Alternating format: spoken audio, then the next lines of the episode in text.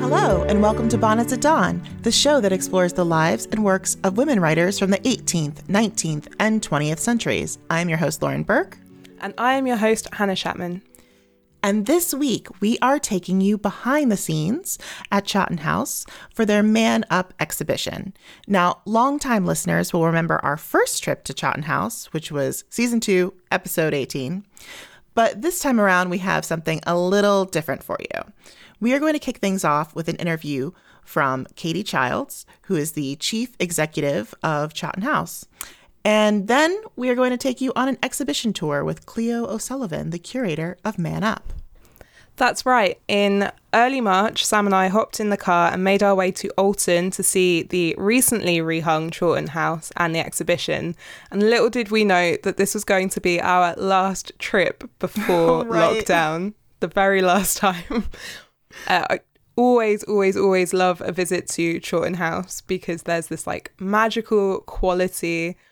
You get taken all over the property. Whenever we do an interview, it's in a different room. You pass grand fireplaces and climb beautifully carved, creaking staircases and sneak into wood panelled rooms, and the sun just spills through the ironwork of the windows. There's always something to look at. There's art on the walls, there's books and cabinets, and the staff are really friendly. So I think it's one of my favourite places. Lauren, it's one of yours too, right? Oh, yeah, absolutely. I'm very jealous that you got to go there in March without me. I think as well, there's always this like feeling of industry and preservation, and everyone's just always hustling and getting stuff done. It just seems like a great place to work. Um, hello, I'm Katie Childs and I'm the Chief Executive of Chawton House, um, which is where we are today in the billiards room at Chawton House. Um, and my job here is just to oversee and manage the whole of the house, the library, um, as well as the gardens and the estate as well. Great. And we are going to talk about all of the exciting stuff that you've got coming up. Uh, it's International Women's Day. Is it today? It is, yes. Today. We Wow, are in Chawton. House on International Women's Day, and the house is full of visitors. It's fantastic. It's so busy. I was really surprised. Yeah, it's great. so what's going on? What what have the people come to see? Well, we've just reopened. We reopened on Monday for the 2020 season, um, and that's us open now right until the end of the year. Um, we have spent the last six weeks um, doing about 10 different projects, um, which have all kind of interwoven with each other, but the two big ones um, have been a complete representation of the house. Um, so, new interpretation um, on several different levels. We've created new women writers galleries um, upstairs on the first floor, um, and that's because downstairs um, we tell a much clearer, less cluttered story um, about what is Chawton House, who are the Knight family who have lived here since 1572, or who- have owned Chawton House since 1572. Um, what's the connection to Jane Austen um, and how familiar she was with the estates um, and the family um, that followed uh, Edward and Jane's generation. Um, so we talk about them for the first time, and now you come upstairs. Um, there's still the beautiful Melichamp picture of Chawton, um, where it was at the top of the stairs, um, and the map of London. But we've brought out uh, other maps that are in our collection and have not been on public display before. Go through the special exhibition, and then beautiful women writers galleries, which show those portraits off um, in a way that we weren't able to do before, but so unites them with the story of the house and uh, and some of the collection um, and the library as well. Um, so we've done that. At the same time, we've put in two new temporary displays. The one in the library about conservation project, which is just finished. Our volunteers have spent the last four years conserving every single book in our collection. I think they were in the process of doing that when we came to visit the first six, time. something like Yeah. sixteen thousand books. It's extraordinary. It really is. They've got, also they've got nerves of steel to do it. So I'm not sure I would have the, the nerve to um, to fix the pages and the book bindings. Um, so that's down in the library. Um, our new curator Emma has done a display about Emma. Uh, not her, Yeah. the book, uh, all about Emma to coincide with the film. Um, and then the big uh, project is our new special exhibition, uh, Man Up: Women Who Stepped into a Man's World, and that takes in uh, t- takes up the whole space of our special exhibition room and is absolutely brilliant. And I'm so excited. Yes. Yeah, the minute the minute Lauren was like, "Oh, this exhibition's on, you might be interested," and then it's like described what it was, and I was like, "Oh yeah, Sam and I can go. That's fine. We'll we'll get down there." It is. Yeah. I know you're going to talk to Cleo, but it is. It does for me. I've been here a year. Um, I started almost exactly um, this weekend last year. Oh, And, congratulations um, on your you. anniversary. One year. I didn't realise the precise day until I was stood doing our volunteers briefing, and I thought, hold on, I remember doing this last year. So it must be, the, and then worked it out. It was exactly the same day. Um, it- so, but that exhibition does, like the rehang, does everything that we wanted to do, which Yeah. is to tell, to tell a Chawton House story, um, to uh, do so in a way that is it's informative, but it's a lot of fun as Yeah. well. Um, it take it's ambitious. The exhibition has um, some really fabulous loans um, from all sorts of different organisations, um, but it also tackles a really serious subject as well. Yeah. So it's and to be able to do all of those is is fantastic, and to see the house full of people is yeah, lovely. fabulous. It's Yeah. fantastic, and there, there's been similar work out in the gardens as well too um, to so that the house and garden start to, to be to, to have a relationship between the two, and the visitors kind of visit the house and then go out into the gardens, and the story continues out. And the there's a tea room. There's a tea room. Tea room's absolutely full when I came out. Best cake. Best cake in the Um, tea room. Oh, I mean, we sell some quantity of Victoria sponge. Really? Yeah, and all sorts of different versions of Victoria Sponge. That really surprised me. But I really like Enya's. Enya's our cook. She's fabulous. Um, she makes a Malteser tiffin, Oh wow. and that yeah. is oh, that is just so nice. It's so it's so bad for you, but it's so nice. Um, and her sausage rolls are pretty good as well. So I do love a sausage roll. I know it's quite dangerous having a tea room that close. So in the last in the last year, yeah, like it's been a busy year. There's yeah. been lots going on. It's your first year. What's been the most interesting thing? Just like one thing that's happened, or like one item that you found, or project that you've worked on that's particularly stood out for you. I think certainly being able to rehang the house. Yeah. Um, and because that really encapsulates lots of other things that we were trying to do, we want to make the collection more, um, tell the stories in a, in a really engaging way, but that it's, and as I said, in a way that's kind of fun, that uh, works for younger audiences as well as adults, and that allows us to do all sorts of events and things like that, but that just looks beautiful as well and Yeah. uses, it's, it's a really resourceful rehang. We've reused um, sort of furniture and repurposed things, um, which is entirely in keeping with the history of the house. But it's so the whole thing sort of brings together all sorts of different things that we wanted to that we wanted to do, and seeing it. Re- we did a, a reopening party on Tuesday, Yeah. and seeing that and seeing how people enjoyed it. That was I was like, okay, that's that's a year well spent. Um, but it is it's just been one of lots and lots of things. But it is it it just sort of summed everything up really. I think. Then I descended into the heart of the house to listen to an introductory talk from the amazing Cleo O'Sullivan. And I'll say that one thing to note about Cleo is that she bloody loves dressing up. And she turned up to this wearing a tricorn hat, she had a sword in her belt, she had her pirate's jacket on.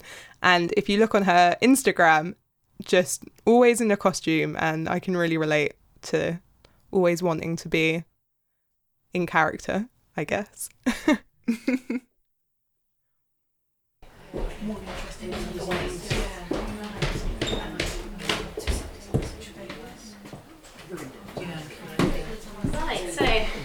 almost ready to start. Welcome everyone to Chawton House on International Women's Day. We're so pleased to see you all here. Um, is going to join us shortly and she will tell you about our current exhibition, Man Up. Um, you may have had a look at it already, but we're going to have a good look at it after the talk, so don't worry if you haven't seen it yet. A little bit of housekeeping. Um, we're not expecting any fire alarms today, so if you hear one, definitely do leave the building as quickly as possible. Um, you can go down the stairwell that we just came up, that's your nearest exit, and then there's an exit um, past the tea room, um, but we will lead you there if we need to. Um, if you need the toilets, again, it's that way down near the tea room um, as well. Um, so, without further ado, I'll bring Cleo in.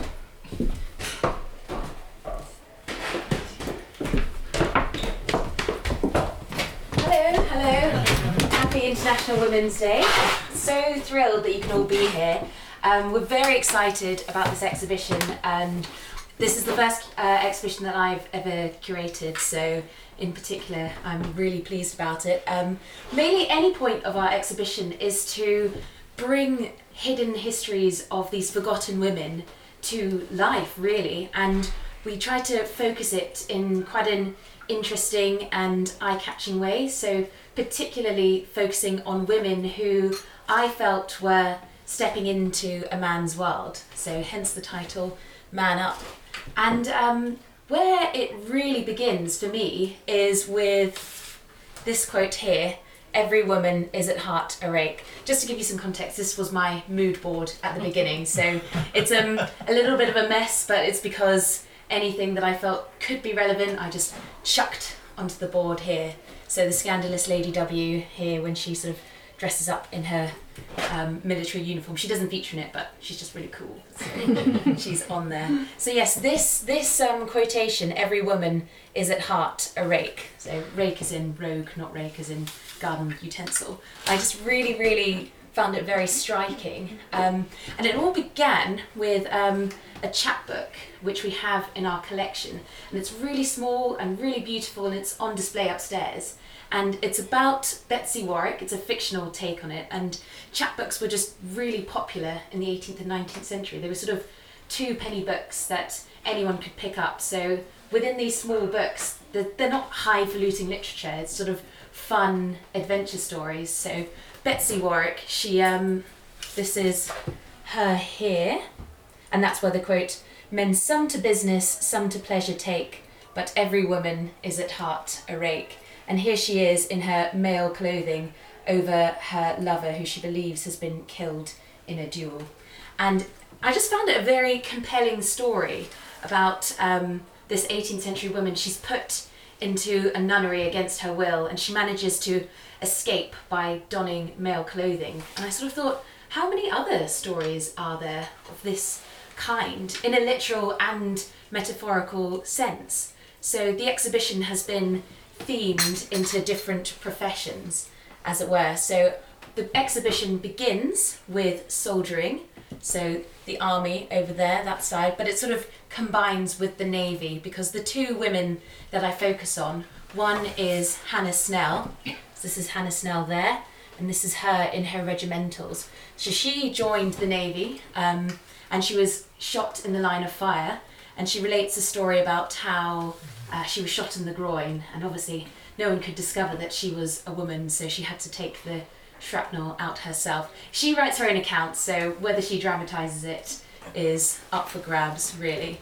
Um, but Hannah Snell here, as you can see, is in her guise um, performing a military drill. So after her time in the army, she came back and made a name for herself on the stage. People were really taken with this story of this successful female soldier who fought bravely and got a pension from the Royal Chelsea Hospital as a result of it. Um, before I move on, I'll point out the exhibition logo here.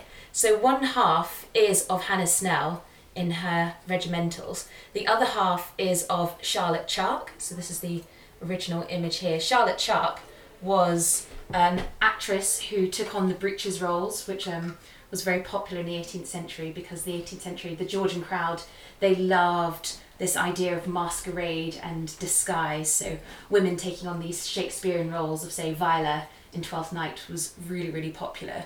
Um, but Charlotte Charke lived a lot of her life dressed up as a man and actually managed her own theatre company, was the first woman to do it by herself. But I melded these two together to create our own image because it was inspired by this image here. This um, is the Chevalier d'Eon, and the Chevalier was a French spy who lived several years as a man, um, sorry, as a woman, uh, was born a man, lived several years as a woman to sort of help with the disguise and masquerade of it. And originally, um, this was the logo of the exhibition. However, um, it's kind of the wrong way round because it's a man living as a woman, and then to have quite an aggressive man up next to someone who lived as a woman might sort of give off the wrong signals. And so then we created our own exhibition, and it meant we didn't have to pay for copyright as well. So there were many, many reasons why we did that. So moving on from the military section, we then get to dueling. So women who duel, and I focus a lot on Betsy Warwick, of course, um, but I also focus on uh, Belinda. So Belinda is Maria Edgeworth's quite moral tale. Belinda's a contemporary of Jane Austen, a little bit ahead of her.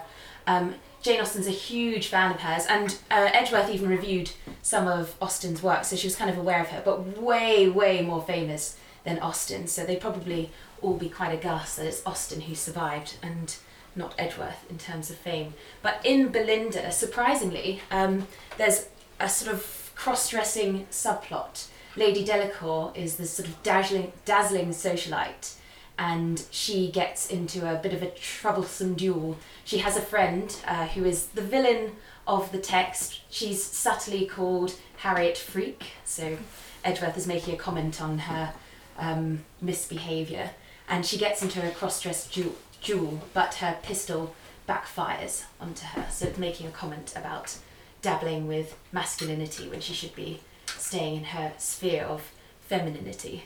So the first half of the exhibition is looking at women who are dressing up but sort of manning up in a more literal sense and sort of being a bit more violent about it. So we're also including pirates, as you can see down underneath the candles here, and we focus on the two most famous female pirates from the golden age of piracy, and that's Anne Bonny and Mary Read, and just looking at different interpretations of them, really, and how their image has been shaped by the 18th century. So, moving on into the second half of the exhibition, uh, this is where we're still talking about women entering a male dominated world, but uh, doing it in a less literal sense. So, we begin with landowning, and the main focus of this part of the exhibition is on Elizabeth Knight, who you might have seen her portrait um, outside the dining room passage. Uh, so she was a very, very extraordinary woman, a force to be reckoned with, really. Um, and she's very unusual for her time because she's rich, she's wealthy, she's independent, but she's also loving it. She seems to really enjoy this guise of her being a landowning woman. Um, so only one tenth of land in England was owned by women, and she really relishes the part. And her two husbands married one after the other. They both died. Suspicious? No, no, no. I'm not calling her a murderess, I'm not not calling her a murderess. Um, they both had to take her surname. Interestingly, so William Woodward was her cousin. Less weird in those days. Um, he became William Knight, and then her second husband, Bulstrode Peachey, was probably quite pleased to change some of his surname to Peachey, Bulstrode Knight, no, no longer Peachey.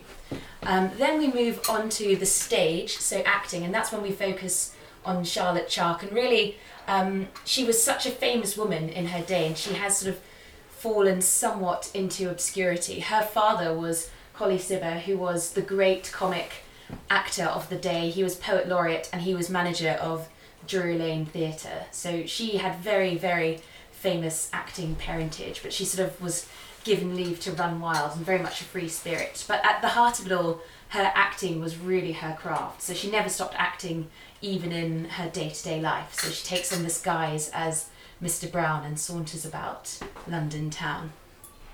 And the next part of our exhibition um, was really quite a late addition. Um, I was talking to author Sharon Wright and I was telling her about this, and she said, Well, you're going to include Lady Aeronauts. And I was sort of like, Oh, like the film. And she's like, No, not like the film.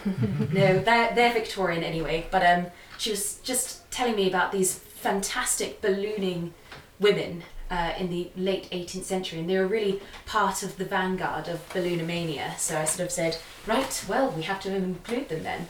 And um, when we get upstairs, I'll introduce you to a very, very dear favourite character of mine. Her name is Letitia Ann Sage. She's very relatable because she's sort of supposed to add a new spectacle to the whole endeavour, but somehow manages to step on the barometer and break it. So it uh, turns into a bit of a farce, and I thought, oh, we've all been there, Letitia, don't worry.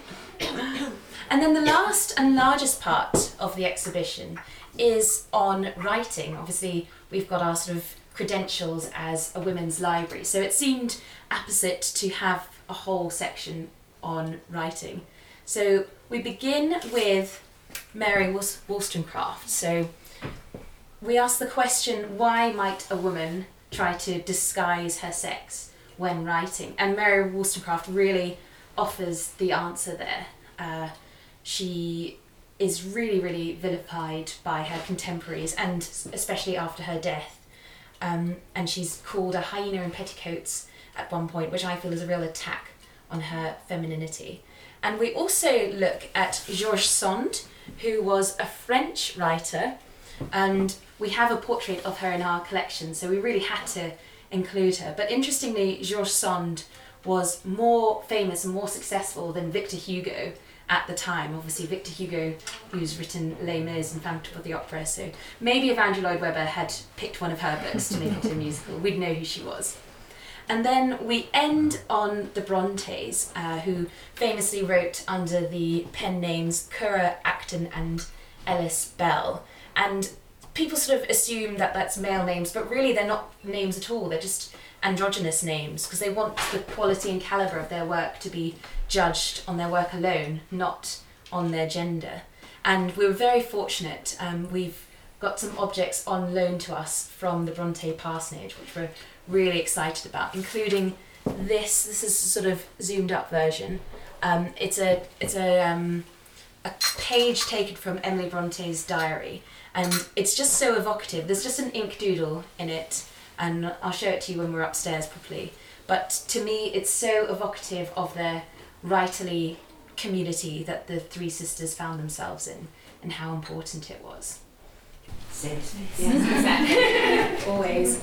One thing I did mention downstairs, um, the colour scheme is very deliberate. I went for this quite bold pink because we're talking about these women, women um, bending gender expectations, and especially with the title of Man Up, which, especially in our modern sensibilities, is tied up a lot with toxic masculinity. But really, I'm not talking about men at all. I'm applying it to these 18th and 19th century women who are forced to um, really just in order to get on. And some of them manage to survive it, and some of them even manage to thrive it. But speaking of survival, there's a game here where one rolls the dice to decide your fate. So, if you are in the Navy in the 18th century, your prospects aren't good. In fact, I'd say the odds are about 50 50 in the. air. so, you're fighting in the Revolutionary War, and I'd like someone to volunteer to see what happens to them. Three. Okay. Oh, modest pension. That's very useful. I'd actually take that right now, so I'll read it out for everyone. You retire from the Navy and receive a modest pension, enjoying a peaceful existence in the English countryside. Quite nice. That's pretty much what happens to Captain Wentworth. Um, so someone else wants to have a go? Who dares? Two. Oh dear. you are attacked by pirates and forced to join their crew. Justice awaits you at the end of a hangman's noose. oh, sorry. so as I mentioned downstairs, the um, women soldier, the two women soldier that we really focus on are Hannah Snell and Mary Ann Talbot. And there's a lot of similarities between the two of them because they're kind of swept up by circumstances and end up at sea, really. Sort of not by their choice, by their own choice, but they make the best of what happens to them. Um, I'll begin with Mary Ann Talbot. Poor Mary Ann Talbot. So this is her in her guise as a man, and then down here in this edition, you see her guise as a woman, sort of the same face, but sort of different um, dressing up, as it were. And she's sort of swept along. She's the one who finds herself in the French Revolutionary Wars, and she is shot in the line of fire as well when um, fighting the French at the siege of Valenciennes. Um, and she she returns back home. Obviously, she's um, forced out of the army due to being injured, and she dies in obscurity and poverty. But her account is published after her death, and it's wildly successful. So even though she didn't get to live to see it, she has been a huge source of inspiration to women. And Hannah Snell, she, and here is the whole depiction of her in her regimentals. Uh, she made a, quite a huge success for herself on the stage, and this is a first edition, as you'll see. The quality's still very good. And she actually took to the army to pursue a husband who was ran errant without her. So she borrows her brother-in-law's clothes and takes his name and joins the army. And then later she leaves the army and joins the Royal Navy. And that's when she's wounded in battle and has to remove her own bullet. And a lot of people ask me, how did they get away with it? And I'd say that's a very good question. And I sort of address it here. Um, so when on board ship, Hannah Snell used to go to the loo using a leather horn so that she could hide her gender, like an 18th century Shewee. Um, and I think at one point in the voyage, they're kind of in the doldrums, they're rationed to one pint of water a day for 17 weeks. And I think if you're going to the loo a lot less, then it's easier to hide what you're up to. But Hannah Snell then returns to England and she sees the Duke of Cumberland, who was her sort of commanding officer general at the time, and she says to him, I fought in your army, I got wounded, uh, I demand you give me a pension. And he says, okay then, and gives her £30 a year. But obviously, that's not quite enough to sustain your life on, so that's why she makes a name for herself on the stage, and the crowd goes absolutely wild for it because, as I said, the Georgians love this idea of masquerade and pretending to be what you're not, to a degree, anyway. So, moving on to pirating, this is a quite famous image of Anne Bonny and Mary Read. It features in Charles Johnson's A General History of the Pirates, which was allegedly written by Daniel Defoe under a pseudonym. Um, but really, they're the only women pirates mentioned in this compendium, and it just inflates and inflames the senses of the Georgians because they absolutely love the idea. They're titillated but also repulsed with the idea of these women misbehaving so badly because the ocean is kind of a space of otherness. It's sort of the cracks of society really are blasted open and people love to read about it because perhaps they never want to fulfill it themselves personally, but they can live it out in a fantasy. So the equivalent version of Charles Johnson is this work here, and it's called Blackguardiana, and it's a dictionary of all rogues, not just pirates. And the page we've got open is on Mary Read and Anne Bonny. And there's some debate over whether Anne Bonny and Mary Read were actually pretending to be men. So Hannah Snell and Mary Ann Talbot, they are pretending to be men because they have to be, whereas the rules don't quite apply so stringently as a pirate. So some people say that they are pretending to be men, some people say they're not. Um, in this account here, so this is taken from their trial, um, a woman who they attacked whilst aboard a ship um, says that the reason of her knowing and believing them to be women then was by the largeness of their breasts. So they're not hiding it, but they are wearing breeches, more out of practicality, really, because if you're hoisting a rigging, you're going to do it in breeches, not in voluminous skirts and bone stays. Also, it's so much more expensive to have so many layers of petticoats and clothes. Um, but what really inflamed the senses of the Georgians was the fact that these women were not just swept up with the whole act of piracy, they were committing piracy themselves. So Thomas says that each of them had a machete and pistol in their hands and cursed and swore at the men to murder. So they're, they're really acting on their violent impulses. So, talking about violent women, we then end this part of the section on dueling. So, you'll see here Betsy Warwick lamenting over the loss of her lover. Um, and it's interesting, we had in our collection some codes of duel there, but none of them really mention women, or if they do, it's usually over a woman. But women actually fighting themselves is not mentioned in these works. However, there is historical evidence of women committing duels, such as the petticoat, petticoat duel between Lady Almeria Braddock and Mrs. Elphinstone, and this was in 1792. And perhaps that was inspiration for Belinda, because Lady Delacour is fighting sort of a non titled woman, and things go horribly, horribly wrong.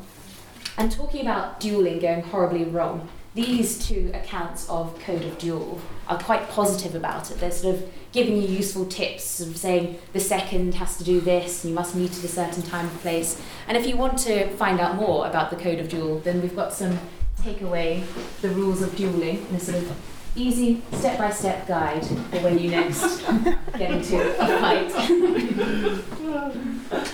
Um, but uh, in uh, Selected Prose, there's an essay on dueling, and this is in a general magazine, and it's talking about the dangers of dueling and how it's a scourge on humanity and civilization, and it's absolutely terrible. Whereas, in contrast, in the Code of Dueling, it laments that pistols have overtaken swords in popularity. They say, oh, pistols are so crude compared to swords. And pistols are really what Lady Delacour's downfall are. She has a pistol misfire when she's in her cross dressed state, um, cajoled by Harriet Freak. And it's, it's a real um, question of immorality when she is neglecting her femininity because it misfires and she has a terrible wound on her chest and she believes that it's a cancerous growth, um, uh, growth so her daughter tries to hug her at one point and she sort of throws her off because she touches her and hurts her. So it's a, it's a comment on how, as a result of this bad behaviour, she's no longer being able to fulfil her role and duty as a wife and a mother. So in this room, we are looking at women who are engaging in things that are not the business of a woman's life. So Robert Southey famously said to Charlotte Bronte, literature cannot be the business of a woman's life, and it ought not to be. The more she's engaged in her proper duties, the less her leisure will have for it, even as an accomplishment and a recreation. Well, reader, she ignored him. but before we move on to the Brontes, in fact, that's where we end things. So before we get to there, we will talk about land owning. So this is Elizabeth Knight, and she really is an exceptional woman. I mean, I wouldn't want to be friends with her, but she is amazing. She's quite the character. She has several estates in Hampshire and in Dean and elsewhere. Apparently, every time she arrived at Chawton House, she demanded that the church bells be rung to herald her arrival. And like I said before downstairs, she's she's not only a landowner, she's powerful, which makes her unusual. What makes her really unusual is the fact that she seems to relish her role as a landowner. She's taking an active interest in managing her estate. So the letter we have on display here, and there's a, a facsimile of it at the back, but I'll just read out a little bit to you. She's she's talking to her steward, and there's been a bit of a windfall in some of the trees, and she's saying to her steward, "Someone is after these trees," and she's saying, "No, these are my trees. So what I want you to do is go immediately to Chawton, cut it out, and carry it off the ground that belongs to Farmer Pryor's farm. And if he opposes it, let it be at his peril." I mean, what an amazing thing to say. She's 24 years old when she's writing this she really is taking an active business.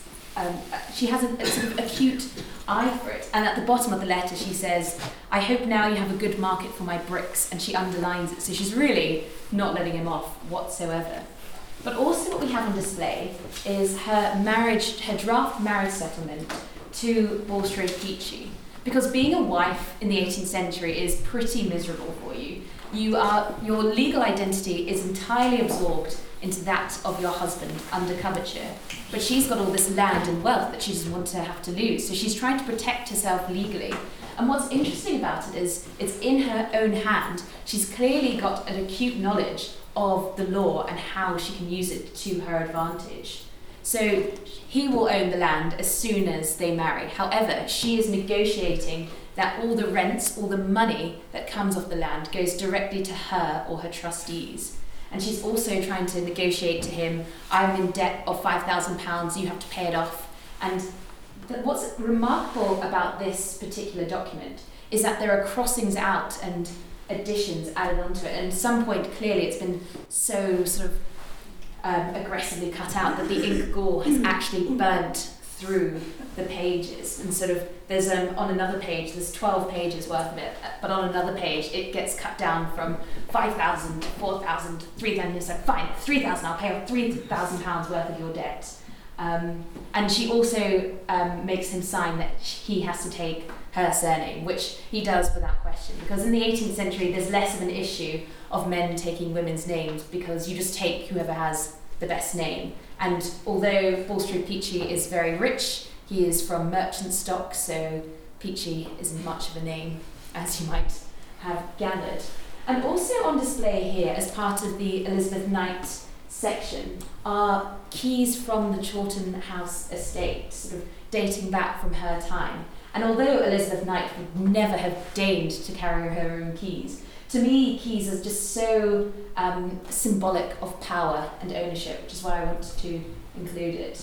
And an interesting thing about Elizabeth Knight, if you want to connect it to Jane Austen, um, Cassandra writes about someone being a right Betty Martin. And if you were a Betty Martin in the Regency and Georgian period, it's someone who's a bit uppity, you know, they're sort of pretending to be better than they are. And I don't know if it is coincidence, but Elizabeth Knight was Elizabeth Martin. And she sort of takes on this surname, becomes very grand, the bells are rung for her. And the phrase has to come from somewhere, so why not come from Betty Martin, who became Elizabeth Knight, very grand and above herself. And connecting it again to Jane Austen, would Jane Austen have known about Elizabeth Knight? And I think it's more than likely she would have, because, Eliz- um, because Jane Austen came up to Chawton House a lot to dine with her family and to see who the tenants were, etc. She would have seen Elizabeth Knight's portrait on the wall. And I think it's not a coincidence that in almost every single one of Jane Austen's novels, there's a matriarch who is in control of her wealth and bossing everyone else around, and usually without a husband as well to tell her what to do. So the most obvious one is Lady Catherine de Bourgh. Yes. And fans of Sanditon um, will know Lady Denham has had two husbands. She marries the first for his money, the second for his name and title.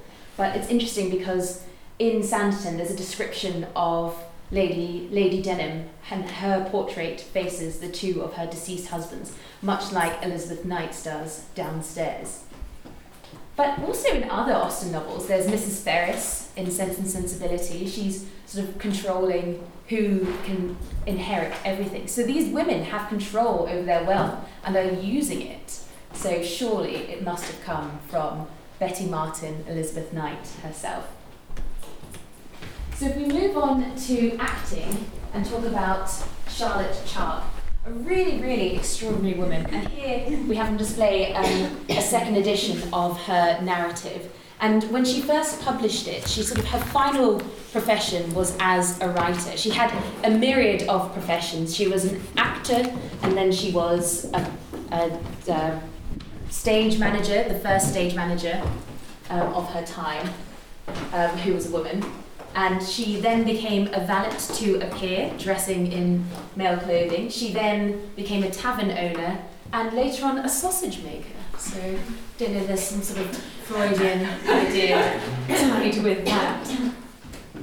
But um, her final career was as a writer, and she was notorious herself. She was um, known to gallivant about town dressed in man's clothes, and her father, of course, was very famous, Colley Cibber, who was the um, manager of the Drury Lane Theatre.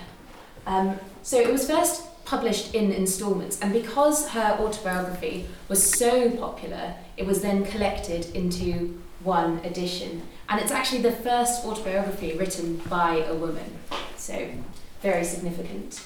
And here we have a facsimile of the Drury Lane Theatre. Now, Drury Lane is still standing today, however, it's in its fourth iteration because there's been sort of various um, accidents where it's burnt down or refurbishments, etc. So at this point, in the late 18th and early 19th century, when the Drury Lane is at its most popular, uh, there's a crowd of 3,600 patrons. These are bawdy Jordan, uh, Georgians who are allowed to sort of heckle and take part and throw things. It's not like today where it's very sedate, a sedate affair. So she's performing to crowds of this from a very, very young age.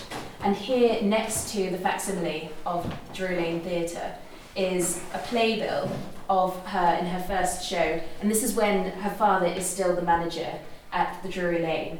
And the next time she appear- appeared in the London Merchant, here she is as Lucy, and the next time is uh, in her first ever breeches role as Trage- Tragedio, I think it is. And it's a real family affair actually, because if you look closely, you'll see Mrs. Cibber, so her mother, you'll see her brother, Mr. Cibber, and then down performing is her husband, who was a violinist at the time. Now if we move on to ballooning, and here we've got some absolutely wonderful loans from the National Aerospace Library. And it was funny, I went there only supposed to get these two final lithographs, and they were just so nice, and I flashed a dazzling smile and said, Can we also have these as well? And he said, Okay, fine. And what I really love about these first two prints is showing the balloonomania and how it's really taken hold. So in 1783, that's when the first balloon goes up in the air. And ma- man had been talking about flying for generations and years and years, but it's the French, the French, who actually do it first, um, the Montgolfier brothers. And then the same year, a woman takes flight, also a French woman, and it's by 1785. The balloonomania is still really, really big, but people are kind of trying to find ways to top themselves. And how do you top it? Well, put a woman in a balloon, and that ought to do it. Because women are at the vanguard of the whole craze. It's part of their fashion, as you can see here. So, balloon in her hair, balloon in her skirts. Although it is popular for men, um, because he's got it in his pantaloons as well. And this item here is a swatch of chintz fabric. So, you would a dressmaker or an upholsterer would take it to a great house and sort of say, Would you like your curtains done in the latest fashion of balloonomania? So, balloonomania is constantly finding ways to top themselves. Letitia Ann Sage is determined to be the first Englishwoman to fly.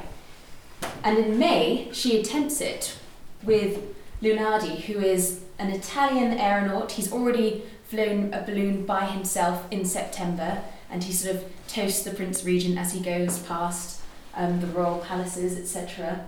Um, and Lunardi contacts Sage because she is a famous West End actress, so their combined fame will create more of a spectacle. So they're about to take off in May. However, the balloon will not fly because it's too heavy. And in her memoir, Letitia Ann Sage refers to 200 pounds of human weight, leaving out that she weighs 200 pounds, and it's because of her they can't take off. So the flight in May is a bit of a disaster. And later on, um, a different aeronaut attempts to fly, and a Miss Grice is going to be the first woman, English woman, to fly. However, again, the balloon is too heavy, so Miss Grice is forced to leave it. And Letitia Ann Sage says, Right, I have to be in it. I was nearly picked to the post. So they attempt to fly again in June, and three people are in the balloon Lunardi, Letitia Ann Sage, and George Biggin. And again, the balloon will not take off. And the three of them are all sort of looking at each other. The elephant in the room, if you'll pardon my pun, is Letitia Ann Sage. She will not move. She is determined to stay there. But George Biggin, the other man, has to stay because he's the financial backer. He's already missed an opportunity to go up in the air. So the Italian aeronaut himself, Lunardi, gets out of the basket. So two people are going up in the air who have never flown before to this huge Georgian crowd. However, the balloon ascends, the, the crowd goes wild.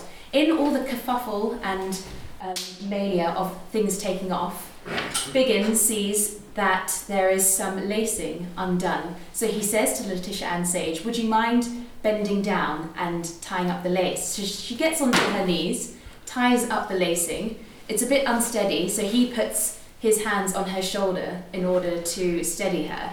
And the Georgian crowd sees a West End actress on all fours, a young, handsome man behind her. They draw their own conclusions. So, unfortunately, for Letitia Ann Sage, she has gone down in history as allegedly the woman who created the Mile High Club, which is a shame. And that's why we end on this rather cruel satirical print of Letitia Ann Sage up in the air with her skirts ballooned out of her. You see, to justify the ballooning ascent, they, the aeronauts sort of said, no, we are conducting specific scientific experiments, so there's credence to what we're doing. We have no idea how the atmosphere will affect um, humankind, but like I said downstairs, Letitia Ann Sage has managed to step on the barometer and break it, so all credence is entirely ruined. However, in fairness to Letitia Ann Sage, she is the first woman to write an account of her time in the sky, and it's very a very miraculous piece of writing. And she talks about how when I go out, I shall be as much looked on as if a native of the aerial regions had come down to pay an earthly visit. So let's rehabilitate Letitia Ann Sage and say she did not join the Mile High Club, but she wrote a great memoir about her time in the sky. So now we come to writing and why might a woman try and disguise her sex when she becomes a writer? And to answer that question at first, I put Mary Wollstonecraft at the forefront of it. When she first wrote A Vindication of the Rights of Men, which was a direct um, answer to Edmund Burke, who wrote quite flowery language in defense of um, Marie Antoinette and her terrible treatment against the revolutionaries in France. And she completely lampoons him and says, You're ignoring the sort of the tyrannical reign of a despotic king and being far too romantic in your notions. And she publishes it um, anonymously. And it sells out in three weeks, and every single reviewer reads it and lauds it as this amazing piece of political writing. And then in the second edition, she publishes it again, but her name is revealed. And that's when the consensus of praise starts to shift. They begin to focus more on the fact that it's a woman writing it. And before they were agreeing with her points against Burke, they say, You're too passionate in your writing compared to his reason, etc. It's sort of an 18th century version of calm down, dear, which is so unfair. Um, and to really show how her reputation gets lampooned, because she really courts controversy because she's so anti oppression and pro women having education, you know, crazy things like that. Um, Horace Walpole describes her as a hyena in petticoats, which is very, very galling. But Jane Austen would have been aware of Mary Wollstonecraft's writing and certainly her huge loss of reputation because after Mary Wollstonecraft dies, her grief stricken husband, William Godwin, also a political writer, publishes a memoir of her life. And he thinks he's serving her memory well because he's writing in such explicit details about her love affairs, her um, un, her um, illegitimate child, her attempted suicides, and it goes down unbelievably ba- uh, badly, and her reputation is pretty much buried until sort of she's reclaimed by second wave and third wave feminists of the 20th century. So Jane Austen would have been aware of all this controversy circulating around Mary Wollstonecraft, and Jane Austen writes anonymously, which is one option for what a woman can do if you want to write. However, what's interesting about Jane Austen is she doesn't write by anonymous. She writes by a lady. She's she's making a very deliberate choice. She's putting her books within the female sphere and perhaps reclaiming writing for women. Another option you could do if you don't want to write anonymously is to write under a pseudonym. So this is a portrait of Georges Sand, who was, as I said downstairs, a French writer. But it's interesting, George Sand's name. George to us is a very typically male name. However, in French, the French version of Georges has an S at the end of it. So by having George without the S, it's a deliberate sort of neither female or male. It's sort of both, it's neither. But George Sand was a fascinating character, and on her father's side has relations to the French kings through an illegitimate line, and on her mother's side is a dancer slash courtesan. And she, in her day, when she's very successful, she decides to dress as a man in public. And in the in the French 19th century, you needed a permit to be able to do so. But she decides, I'm not going to get one of those. She says, it's so much cheaper dressing as a man. I'm not going to buy all these skirts befit for my station. And she also smokes in public as well, which was really not the done thing. But to Georges Sand, she's not making a statement about androgyny per se. By going out into society dressed as a man, she's given freedoms which are closed off by women. Women can't go about in society unaccompanied by themselves. However, when she's dressed as a man, she can walk through society invisible, which as a writer is really crucial to her because she wants to be able to observe all the goings around without being accosted or hassled. So, other people who wrote under androgynous pseudonyms are the Brontes, so Currer, Ellis, and Acton Bell. And here we have a second, third edition, sorry, of Jane Eyre, and she's still publishing under Currer Bell here. And Jane Eyre is wildly successful, and as you'll see on display, we've got the first editions of the French and New York edition, so it's hugely, hugely spread. And the Brontes, they don't want to be criticised and um, because of their gender. And it's a fair, it's a valid enough concern because when their books first come out, they're really they're praised and they're very popular, but they're also criticised for being incredibly coarse and unchristian. And one reviewer even says if we ascribe the book Jane Eyre to a woman at all, we have no alternative but to ascribe it to one who has, for some sufficient reason, long forfeited the society of her own sex. So this reviewer, and earlier earlier on in the review, it's it's very hilarious. Um, he sort of says, "Now I know it can't have been a man who wrote this because a female friend of mine says that a woman put wouldn't put on such a horrible dress when she's escaping from a burning down building or something like that. It's so ridiculous." But then he's sort of covering himself by saying, "Well, if it is a woman, then they've never been in society with women, so it definitely isn't one." So egg on his face. But um, it's only after the deaths of her beloved sisters that Charlotte really comes out in society and says, Yes, we were three sisters. So, in this edition of Wuthering Heights and Agnes Grey, she writes her now famous biographical notice of Ellis and Acton Bell. And in some literary societies in London, they were aware who Charlotte Bronte is, but this is the first official time when it's really acknowledged. So, it's not just one man, it's not three brothers, it is three sisters who wrote up in this obscure part of the north of England and wrote with such feeling and passion. And to me, the writing community of the Brontes is just astounding, and that's why I love this diary page here. And you'll see how tiny it is. The Brontes famously, in their little books, wrote absolutely minuscule writing, and there's a facsimile copy, copy there, which has some words which are just impenetrable. It's just question mark, question mark. I don't know what they said. Um, but this ink doodle really captures the sense that they're writing together in this community, in the dining room table together. Um, and I love that you can see the voluminous Victorian gowns just depicted in a few ink lines. And the Bronte sisters really relied on each other and each other's opinions. They might not always have agreed on it. Um, Charlotte Bronte famously didn't think much of Heathcliff, thought he was a bit too violent and unchristian, but they needed each other's um, thoughts. And the next object we have, also on loan from the Bronte parsonage, is written by Charlotte Bronte.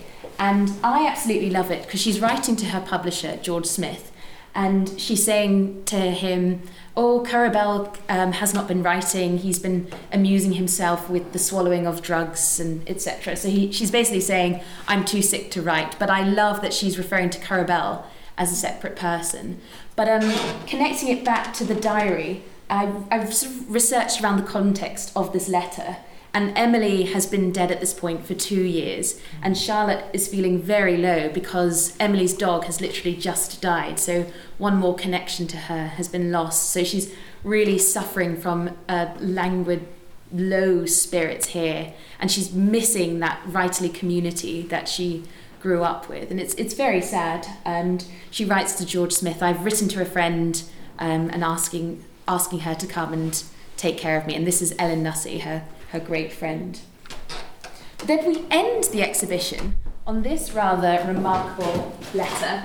It is written from the poet laureate of the time, Robert Southey. So Charlotte Bronte, as a young woman, well before her publication success, sends him some of her poems and essentially says, "Well, what do you think? Are they are they any good?" And he writes back, as you can see, it's a very long and thoughtful letter. He has some positive things to say about her writings, but this is when the famous line of literature cannot be the business of a woman's life, and it ought not to be. So, I mean, it's it's he. I think he's being kind in a way. He's sort of saying manage your expectations. However, he was very very wrong. And just a show of hands, who here? No judgment from me. Who here had heard of Robert Southey? And could you name a poem poem of his? So, like I said, no judgment. He's part of the Romantics. He's sort of running around with the um, Coleridge and Keats and Wordsworth. He's part of that ilk. But Charlotte Bronte, who wished to be forever known, has received her wish, whereas Robert Southey has somewhat fallen into obscurity. So after the exhibition, I really, really want to do some research and reading around George Sand and Mhm. do like a mini season on her because after that and kind of during lockdown, I've been reading Flaneuse by Lauren Elkin and there's a chapter on George Sand in that which is really fascinating about being in Paris and about protest and I attended my first protest during a lockdown, so come at me, I don't know. Um, but it, it wasn't just George Sand, right? It was every single person covered by that ex- exhibition really like piqued my interest and I wanted to know more. I wish I could go back, but I can't. There wasn't a single person in there who just wasn't completely fascinating. And I think that's a really good sign of like a well curated exhibition, right? Yeah, absolutely. And I mean, I cut a lot of this out. Sorry, listeners. But there were lots and lots of little interactive bits to that um, exhibition, which I thought were really fascinating, just like really holding people's attention. You might hear a couple little clips um, after the credits, but um, yeah, I think Cleo just did such a great job. And I totally agree with you regarding George Sand because um, I did a, a lot of reading on her when I was doing some work on Elizabeth Barrett Browning. And Barrett Browning was completely obsessed. Yeah, didn't she have George a Sand. painting of George Sand like in a bedroom? Uh, you're actually thinking about Emily Dickinson having a painting of Elizabeth all, Barrett the Browning. thing is, they but she may have had one of George Sand as of well. each yeah. other because Barrett Browning also had like she had those paintings of the dudes, right? I don't know. Yeah, yeah, just she everyone was did. just hanging paintings of people. Everyone was like, you know, rock stars, all the writers and poets. Just, you know, you put them all on your walls. I mean, we should we should still do that. Why don't we do that now? Pete, if you want to like print out one of the pictures from our Instagram of me and Lauren and hang it up in your house and then take a picture of that and let us know, great. Great. Bit weird, but great. So, if you want to learn more about the women featured in the exhibition, then head on over to chawtonhouse.org, where the entire exhibition has been made available online. And if you want to see photos from Hannah's visit, then you can find them on our social media. And Hannah, what is social media? Social media is a great way to interact with museum exhibitions, even during a global pandemic. Oh, that sounds great. you can find us, as always, on Instagram and Twitter at Bonnets at Dawn. You can email us, bonnets at dawn at gmail.com, and you can join our Facebook discussion. and you can join our discussion group by searching for Bonnets at Dawn on Facebook. And now you can find us on YouTube as well by searching Austen versus Bronte, Bonnets at Dawn, and you'll find a short video about the exhibition and ways to support Chawton House during the lockdown. So, what is it YouTubers say? Hit that subscribe button, Yeah. leave a comment, let us know what you think in the comments. I don't know. I always wanted to say that. That's it.